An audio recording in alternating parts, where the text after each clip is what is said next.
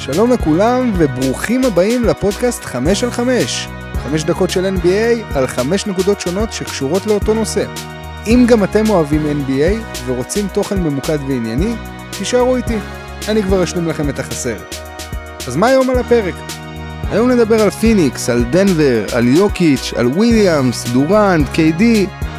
מתחילים.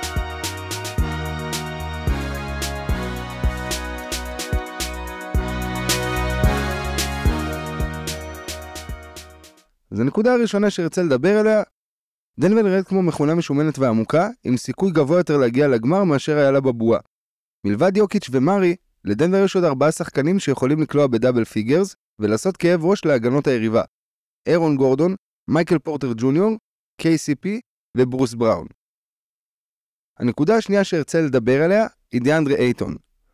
ניכר שדיאנדרי אייטון לא רוצה להיות בפיניקס.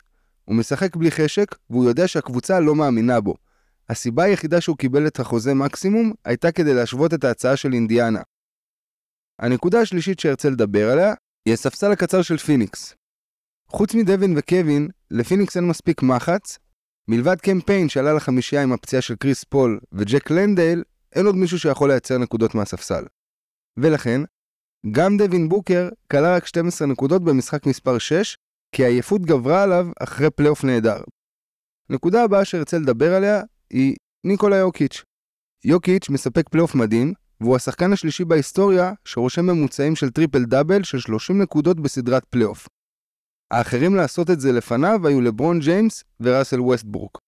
הוא גם השני בהיסטוריה לקלוע בעשרת משחקי הפלייאוף הראשונים, 300 נקודות, 100 ריבאונדים ו-75 אסיסטים.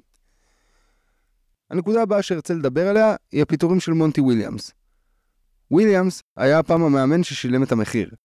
פיניקס שלו הייתה הקבוצה עם התבוסות השלישית והרביעית הכי גרועות בהיסטוריה, נגד דאלאס בשנה שעברה ונגד דנבר השנה, ושתי התבוסות האלה היו בבית. וכרגיל, איפה שקווין דורנט נמצא, יש דרמה, גם אם לא תמיד באשמתו. בין אם בווריורס, שהוא רצה שהזרקור יהיה עליו, או בברוקלין, שהוא ביקש trade ולבסוף נשאר עד שהעבירו אותו, ועכשיו בפיניקס, שזמן קצר אחרי שהגיע, מפטרים את המאמן שלו. אני בטוח ב-99% שהייתה לו יד בדבר. תודה שהאזנתם, עד כאן להיום ב-5 על 5. אני הייתי דקל סלמון, שיהיה לכם יום נפלא, להתראות.